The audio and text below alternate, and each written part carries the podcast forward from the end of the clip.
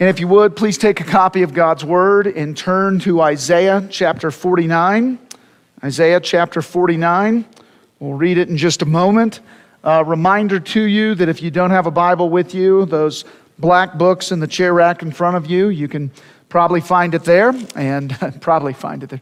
There's no probably about it, but um, uh, there's probably one in front of you. Every now and then we miss a row. I think that's what I meant. Uh, page 609 in there. We also print the scripture text in the bulletin. And then, uh, last but not least, sermon notes, sermon outline are on the back page. No, that's not a typo. We have 10 points this morning. So, hear the reading of God's holy, inerrant, and inspired word. Listen to me, O coastlands, and give attention, you peoples from afar. The Lord called me from the womb, from the body of my mother. He named my name. He made my mouth like a sharp sword. In the shadow of his hand, he hid me. He made me a polished arrow, and in his quiver he hid me away. And he said to me, You are my servant, Israel, in whom I will be glorified. But I said, I have labored in vain. I have spent my strength for nothing in vanity. Yet surely my right is with the Lord, and my recompense is with my God. And now the Lord says, He who formed me from the womb to be a servant, to bring back Jacob to him, and that Israel might be gathered to him. For I am honored in the eyes of the Lord, and my God has become my strength. He says, It is too light a thing that you should be my servant to raise up the tribes of Jacob and to bring back the preserved of Israel. I will make you as a light for the nations, that my salvation may reach to the end of the earth.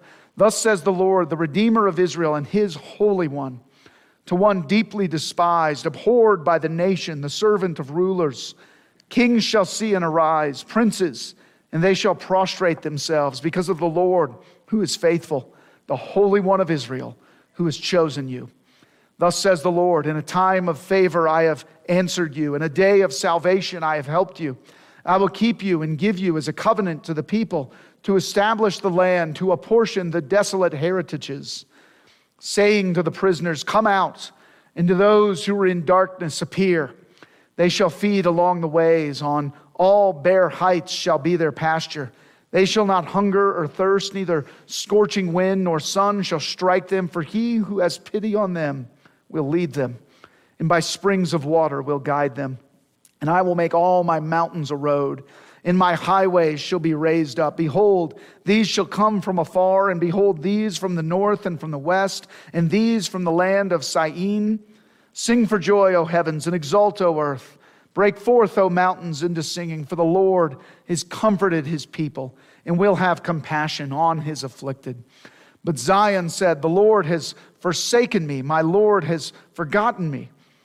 Can a woman forget her nursing child, that she should have no compassion on the son of her womb? Even these may forget, yet I will not forget you. Behold, I have engraved you on the palms of my hands. Your walls are continually before me. Your builders make haste. Your destroyers and those who laid you waste go out from you.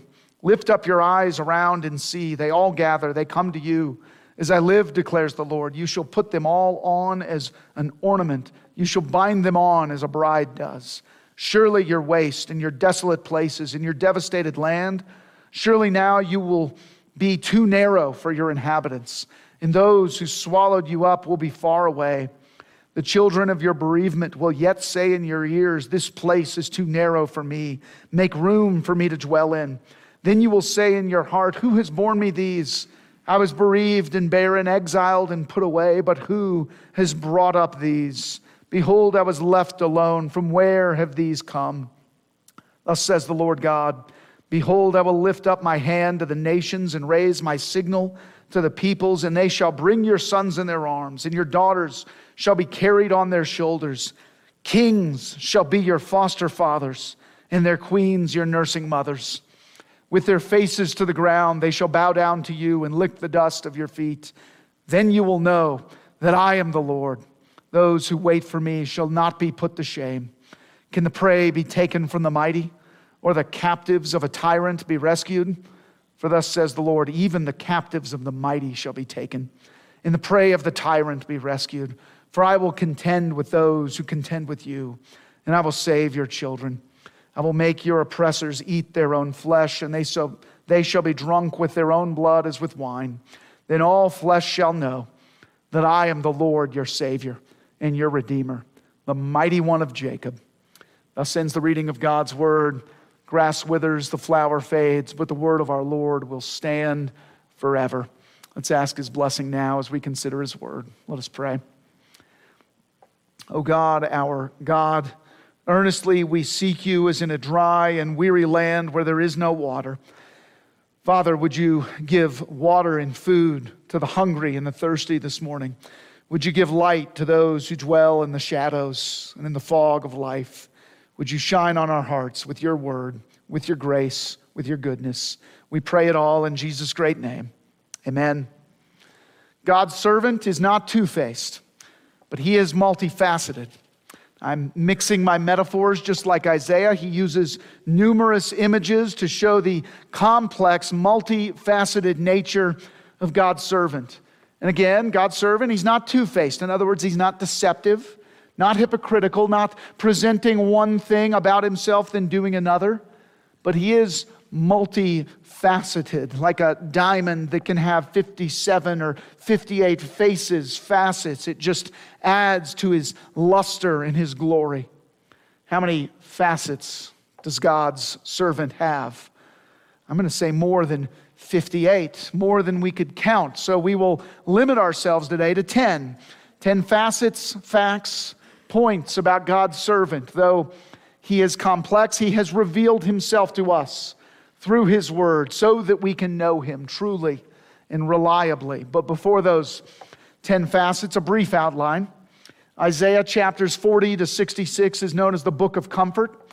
40 to 48 focuses on Cyrus, God's ungodly servant, who would send the exiles home for his own selfish reasons. But then 49 to 55 focuses on the servant, who brings God's greater deliverance in chapter 49 is also the second of the so called servant songs of Isaiah. The first one of those is in Isaiah 42.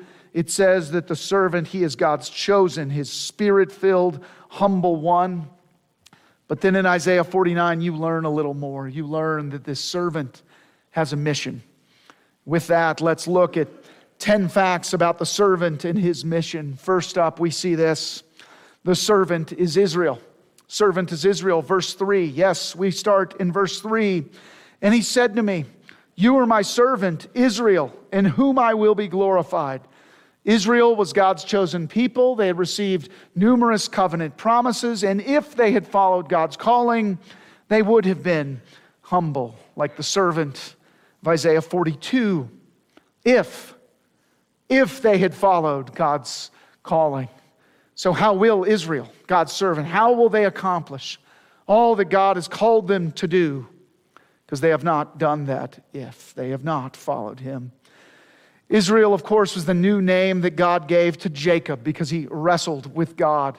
And this servant, it seems to be a singular person in Isaiah 49. But again, the servant is Israel, yes. And secondly, we see the servant has a divine mission, verses 1 and 2.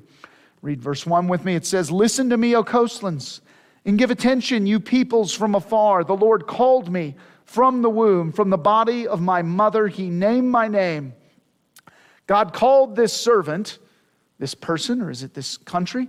He, he, was, he was chosen for this mission by God before he was born. And then verse 2 He made my mouth like a sharp sword. In the shadow of his hand, he hid me. He made me a polished arrow. In his quiver, he hid me away. His mouth, it says, is like a sword, an arrow, a sharp object for surgical precision to effectively speak God's word. So, this servant, it seems, will be a prophet. And Israel, of course, had a prophetic purpose. They were supposed to be a light to the nations, they were to be holy so that the nations around them would know that God, their God, was holy. So the servant has a divine mission. And third, we see the servant has a worldwide mission. The servant has a worldwide mission. You see it verses 1, 6 through 8. You see it numerous places throughout here. Verse 1 calls out to the coastlands, to the peoples from afar. Verse 6 says that God's salvation, it'll reach to the ends of the earth. Verses 11 and 12 says the mountains will become highways and people will flow into Zion from every direction, north, south, west. Doesn't mention east because there's a huge desert east of Israel. Bottom line, this mission is not simply focused on Israel, and yet it, it is focused on Israel, as my next point says. Don't worry, I will unconfuse you later. But it's not only focused on Israel. Focus on that for now. It's not only focused on Israel. And that's not something new. There was always an outward focus on the nations in the Old Testament, even if it was somewhat minor. Think, for example, about Rahab and Ruth, non Israelites, Gentiles as they were called, who are welcomed into Israel, the people of God. Ruth was from Moab. And Rahab was from the wrong side of town, the red light district. Both of them were welcomed into the genealogy of King David, as well as great David's greater son, his genealogy as well. The servant has a worldwide mission. Did Israel succeed at that mission? No, the, the exile discipline is, is hanging over the book of Isaiah. They haven't obeyed, they haven't done what they should. So, so maybe God is calling someone else to this mission. Maybe there is still good news on the horizon. The servant has a worldwide mission. And fourthly, we see the servant's mission is to restore Israel. Servant's mission is to restore Israel. We see this in various verses. And you're saying, wait a minute, I thought the servant was Israel. Isn't that your first point? Yes, it is. Verse 3 says so. But, verses 5 and 6 Pardon me a second. Verse 5 And now the Lord says, He who formed me from the womb to be his servant, to bring Jacob back to him. So the servant's purpose is to bring Jacob back to him. We go on, and that Israel might be gathered to him. For I am honored in the eyes of the Lord, and my God has become my strength. He says, It is too light a thing that you should be my servant to raise up the tribes of Jacob and to bring back the preserved of Israel, I will make you as a light for the nations, that my salvation may reach to the end of the earth. So Israel is the servant, verse 3 says. And then what we've just read, it says the servant, the servant says that God formed her, formed him from the womb to bring Jacob or Israel back to him and then make them a light to the nations. What's going on here? Are we looking at a greater Israel? A better Israel? An Israel who will succeed where the previous Israel failed? It seems so. One author concludes He, the servant, he embodies all that the nation of Israel was called to be, and therefore is truly worthy of the name God's perfect servant. Also, the prophet par excellence is who this person is. Another author says Jesus came from Israel, identified himself with Israel, and acted as Israel's substitute. And oh, yes, perhaps I buried the lead here. The servant is Jesus, who would come centuries later. The servant is not ultimately Cyrus, who we spent many chapters talking about, an instrument of God who didn't worship God. The servant is not a mighty king like David to drive out the nations, the Babylonians, the Persians, or later the Romans, or any other nation that would conquer Israel. That is not what Israel needs most. They need Jesus. They need to come back to the arms of their Savior, their good and gracious God who had given them all the good things that they squandered. Their greatest need was is the same as ours. They needed restoration. They could not be a light to the nations unless they first became a light, unless they first renounced the darkness in their lives, their idolatry, their greed, their arrogance. Now, as you read this chapter, it almost seems like God's people were a lost cause. Notice in verse 4, the servant says, I have labored in vain, wasted my time. Look at these people. Verse 7 says, The servant, he's deeply despised by his people. He came unto his own, and his own received him not, John chapter 1 says of Jesus. Israel's fallen on hard times, rebellious times. So the servant's mission would be difficult, humanly speaking. But the person we're speaking about is not merely human, is he? The servant's mission was restore Israel so that she can be the light to the nations. She was always intended to be, and if she fails, he will be that in their place, in her place.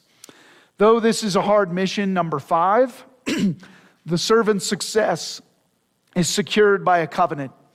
His success is secured by a covenant, verses 8 and 9. Secured or assured, his success is. See, that's what covenants do. What is a covenant? If you're learning your catechism, you know it's an agreement between two or more persons, or as O. Palmer Robertson said, it is a bond in blood sovereignly administered. Ratifying a covenant in the Bible usually involves blood and dead animals. So it is in Genesis 15, where God tells Abram, later called Abraham, he tells Abram, who still hasn't met this son of promise, who's starting to doubt God's promises, God tells him, cut some animals in two. Because, Abram, if I don't fulfill my promise to you, then let it be done to me as it was done to these dead animals. May I be torn in two if I don't keep my promise to you. And of course, God cannot die, God cannot lie. And that's the point. God's covenants are doubly secure and then some. Verse 8 says, Thus says the Lord, in a time of favor I have answered you, in a day of salvation I have helped you. I will keep you and give you, a servant, as a covenant to the people, to establish the land, to apportion the desolate heritages. Paul quotes this in 2 Corinthians 6. But again, we want to focus on the covenant here. This servant is given by God as a covenant or a covenant mediator to the people. He mediates the covenant, he carries it out, he accomplishes God's promises, he establishes our hope in our future in the true and final promised land. The servant's mission is how God will fulfill his covenant promises to his people. And if God's covenant cannot fail, then God's servant cannot fail either. His success is secure, it's assured. He will restore Israel, God's people. They will be a light to the nations, to the Gentiles. And we are proof of that if we are in Christ. You see, the gospel did not stay tucked in a tiny little corner in the Middle East. No, it is echo, echoed out across the globe and into our hearts. That's some of what you see next. This servant's success is secured by a covenant. And then, number six, got to use two hands now. The servant's mercy will release prisoners and captives. The servant's mercy will release prisoners and captives. You see it 9 to 13 as well as 22 to 26. Notice verse 9a saying to the prisoners, Come out. Is that an allusion to, to Lazarus come out? Well, the, I don't know, but maybe. Verses 9 through 13, they show us prisoners freed, freed, fed, emerging from darkness, protected, even pitied. Pitied. Do, do you want to be pitied, as it says in verse 10? I mean, maybe not. That word, it's almost condescending, isn't it? As if we are a weak and helpless and pathetic people. I mean, after all, we are New Testament Christians. We have not been given a spirit of fear, but of power and of might and a sound, sound mind, right? But breaking news. The Bible also says this about New Testament Christians. Ephesians 2, verse 1 And you were dead in the trespasses and sins in which you once walked, following the course of the world, following the prince of the power of the air, the spirit that is now at work in the sons of disobedience, among whom we all once lived in the passions of our flesh, carrying out the desires of the body and the mind, and were by nature children of wrath like the rest of mankind. Maybe we too need a God who will pity us and protect us a God who is rich in mercy, Ephesians says. Maybe we need the servant's mercy to free us from the sin that so easily entangles, the sin that enslaves. Maybe we need the servant to flatten every obstacle so that we can run to our Savior from whatever corner of the earth He calls us. Verse 12 said, Behold, the, these shall come from afar, and behold, these from the north and from the west, and these from the land of Syene. Scholars debate where Syene was located, but they're pretty sure it wasn't in Israel because this servant's mercy, his pity, they aren't just good news for Israel. After the servant's mercy, we also see number seven the servant's people may feel forgotten, but they certainly are not. Servants' people may feel forgotten, but they certainly are not. Verses 13 to 16. Verse 13. Oh, so triumphant. It almost stands out on its own. Sing for joy, O heavens, and exult, O earth. Break forth, O mountains, into singing. For the Lord has comforted his people and will have compassion on his afflicted. But so quick after this delight of victory, you see despondency. Verse 14. But Zion said, The Lord has forgotten me. My Lord, excuse me, the Lord has forsaken me. My Lord has forgotten me. Zion was Jerusalem, the city of God, and her residents here are saying, God has forgotten them. Could have been for any number of reasons, but keep in mind, as Isaiah wrote this, they were probably under siege or they were waiting for the next one, waiting for the other shoe to drop. But I ask you, sometimes we feel like the other shoe is about to drop. Are our present circumstances, are those enough to give us reliable information about our God? No, you also need divinely interpreted history as well. Look at verse 15. The beginning says, Can a woman forget her nursing child that she should have no compassion on the son of her womb? God is presenting here a seemingly impossible scenario.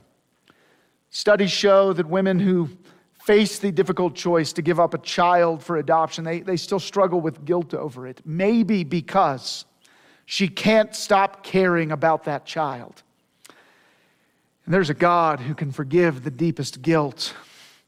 That's not the point of the passage, is it? He goes on in verse 15 Can a woman forget her nursing child, that she should have no compassion on the son of her womb? Even these may forget, yet I will not forget you.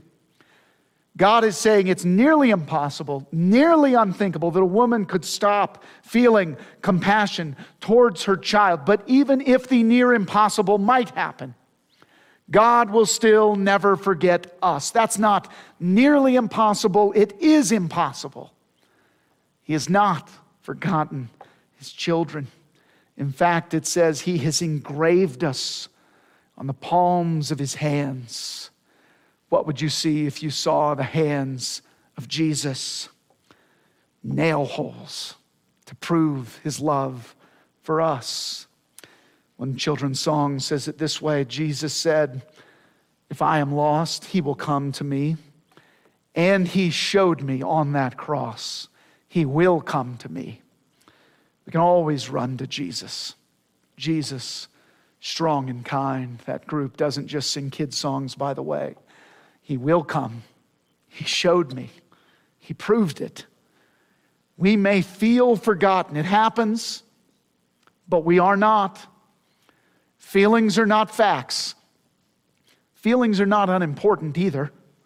The Psalms, it has been said, are an anatomy of all the parts of the soul, said John Calvin. But so often the Psalms also show us the expression of deep feelings before pivoting back to the facts that contradict those dark feelings. The servant's people may feel forgotten, but they certainly are not. And number eight, we see the servant will be served by kings. Will be served by kings. Kings will prostrate themselves, verse 7. They'll serve the servant in the sense they will worship him. One day every knee will bow, the scripture says, some by choice, some by force. And that theme shows up again and again here, verses 17 and 18. The ones who destroyed Israel, they will go out and, and be no more by implication. God goes on to say that, that his people, they will be adorned like a bride. The bride will wear white, according to Revelation 19, no matter how unworthy she is, because she will be covered in the righteousness of Christ. And then, verse 23 Kings shall be your foster fathers, and their queens your nursing mothers. With their faces to the ground, they shall bow down to you and lick the dust of your feet. Then you will know that I am the Lord. Those who wait for me shall not be put to shame. How much will God's people be loved, be taken care of? Kings shall be your foster fathers, and their queens your nursing mothers. The rich, the powerful, the mighty, they'll take care of you. Not because of who you are, but because of the servant who came to serve you, to take care of you. You see, if Jesus wins in the end, then so do we. Before we move on, I have to tell a story about a foster father I knew back in the South. He wasn't sure he wanted kids. Then he became a foster father. He didn't really want to. He did it to make his wife happy. First year was hard. He struggled against feelings of inadequacy as a father. At some point, something clicked in part because he saw how much his foster children, whom they eventually adopted, he saw how much they had suffered in their previous family because of neglect and abuse. And he realized, I may not be the best father, but I may be the best father these kids ever have. My imperfection may be a whole lot better than what they would have had without me. God changed his heart. And he genuinely loved being a father. So, biological fathers, foster fathers, adoptive fathers, surrogate fathers, whoever, you don't need to be perfect. Most of the time, you just need to be there. You just need to do your best by God's grace. You don't need to be royalty. You just need to repent and follow Jesus the best you can. And one day we will all have kings for fathers, it says. Because if Jesus wins in the end, then so do his people. The servant and his people will be served by kings. Number nine, the servant will provide life out of barrenness. Life out of barrenness. Verses 19 through 21. I won't read all of these.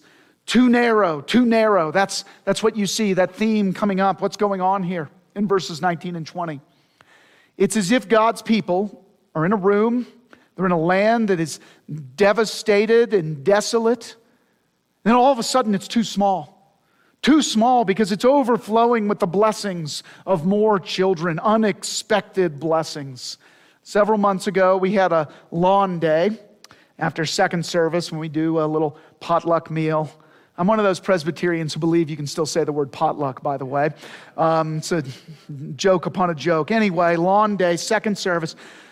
We had a whole mess of kids running around in the sanctuary, making noise, having fun. And one of the grandfathers in the congregation, his grandkids live a few states away, sidled up next to me and he said, That's the sound of a healthy church. Amen. Bring on the noise. Children are a blessing, they're a sign of new life.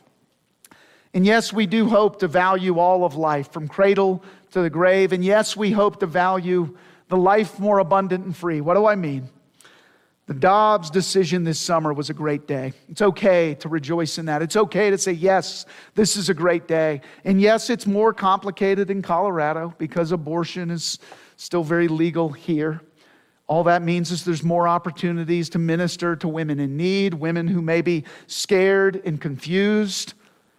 But even if we have a dozen more victories with an impact as big as the Dobbs decision. I pray that we do. Even then, we still have work to do. We still have a mission to fulfill. Because for every new life that comes into the world, we should rejoice. And then we should pray that God would grant them new life, abundant life, the life more abundant and free. Life is a gift, one we should never despise. And it should also point us back to the giver of life, the one who can give eternal life, should it not? The servant will provide life out of barrenness. And finally, number 10, we see the servant's strength will bind the strong man and rescue the captives. His strength will bind the strong man and rescue the captives. His mercy, that's point number six, if we've lost track at this point. His mercy gives us freedom, but it takes strength to secure that freedom. Again, he's Jesus, strong and kind. Why is it that kings shall be your foster fathers? It's because the answer to verse 24 is yes. Verse 24 Can the prey be taken from the mighty, or the captives of a tyrant be rescued? If Jesus the servant is our liberator, then yes. Verse 25 For thus says the Lord, even the captives of the mighty shall be taken and the prey of the tyrant be rescued. For I will contend with those who contend with you, and I will save your children. His people were about to be enslaved once again. And in one sense, they would never again know peace as a nation. The return of exile is underwhelming. And yes, Israel is a nation once again, but even now, they're bombarded by war, even terrorism on every side. So maybe that's not what God is talking about here, that kind of peace. Maybe the freedom that Zion longed for would not be seen on this earth. Notice verse 26 I will make your oppressors eat their own flesh, and they shall be drunk with their own blood as with wine. Then all flesh shall know that I am the Lord your Savior and your Redeemer, the mighty one of Jacob. Imagery like this will show up again in Isaiah 63. it may also be what John is alluding to in Revelation 14, 19, and 20 blood flowing all over the place. And you may say, Where is the comfort in all that? It's a few verses before in Revelation where it says in Revelation 14, 13, before the blood flows. And I heard a voice from heaven saying, Write this. Blessed are the dead who die in the Lord from now on. Blessed indeed, says the Spirit that they may rest from their labors, for their deeds follow them. In other words, the blood you see in Revelation 14, Isaiah 63, Isaiah 49, 26, it's not your blood. It's the blood of God's enemies on the final day, those who ignore every opportunity to repent, who die in rebellion against God. One day, those who hate God will never be able to harm his people. That's what Isaiah is saying to his people I will rescue you. That was a comfort to a nation that was staring at an exile and an invasion. It should be a comfort to those of us who still live in a fallen world. The just judge will make it right one day, all of it. The mighty one of Jacob. You see, this is the multifaceted servant whom we serve. He will be all that Jacob, that Israel was supposed to be. He will restore Israel to be a light to the nations, including Gentiles like us. He will, he will succeed. God's covenant guarantees it. He will show mercy to those who need it, to those who feel forgotten. He will give life to the barren, the desolate places. And even though he shows mercy to us, he will show strength to those who persecute us, to those who oppose his rule. And on the other side of that reckoning, we will know peace. Look with me at verses 10, 11. They shall not hunger or thirst, neither scorching wind nor sun shall strike them, for he who has pity on them will lead them. And by springs of water will guide them, and I will make all my mountains a road, and my highways shall be raised up. Verse 13 Sing for joy, O heavens, and exult, O earth. Break forth, O mountains, in the singing. For the Lord has comforted his people We'll have compassion on his afflicted. He's a multifaceted Savior, multifaceted servant. But I confess one of my one of my struggles, the, the, one of the facets that I have most trouble remembering is in some ways the simplest His goodness. Some of you know that I often start my prayers by alluding to Psalm 119.68. You are good, and what you do is good. We live in a cruel world, a fallen world. And so when I find reminders of His goodness, I sometimes have to latch onto them and hold on tight. Like this song, same group I quoted from earlier. Come find what this world cannot offer. Come and find your joy here complete. Taste the living water. Never thirst again. Rest here in his wondrous peace. Oh, the goodness, the goodness of Jesus. Satisfied, he is all that I need. May it be, come what may, that I rest all my days in the goodness, the goodness of Jesus. He's not two faced, he's not deceptive, he's not, he won't let you down. You won't be put to shame, as it says in verse 23, but he is multifaceted. And one of those facets is blessedly simple. He is good. And one day we will taste and see that He is good. Let us pray. God, you're good. You are holy. You are mighty. You are glorious. And you are good and kind to your people. God, in the midst of rebellion in our hearts and rebellion all around us, help us to see your goodness. Help us to see your forgiveness. Help us to draw near to you and find mercy at the foot of your cross in the person of your Son, our Savior, Jesus. It's in his great name we pray. Amen.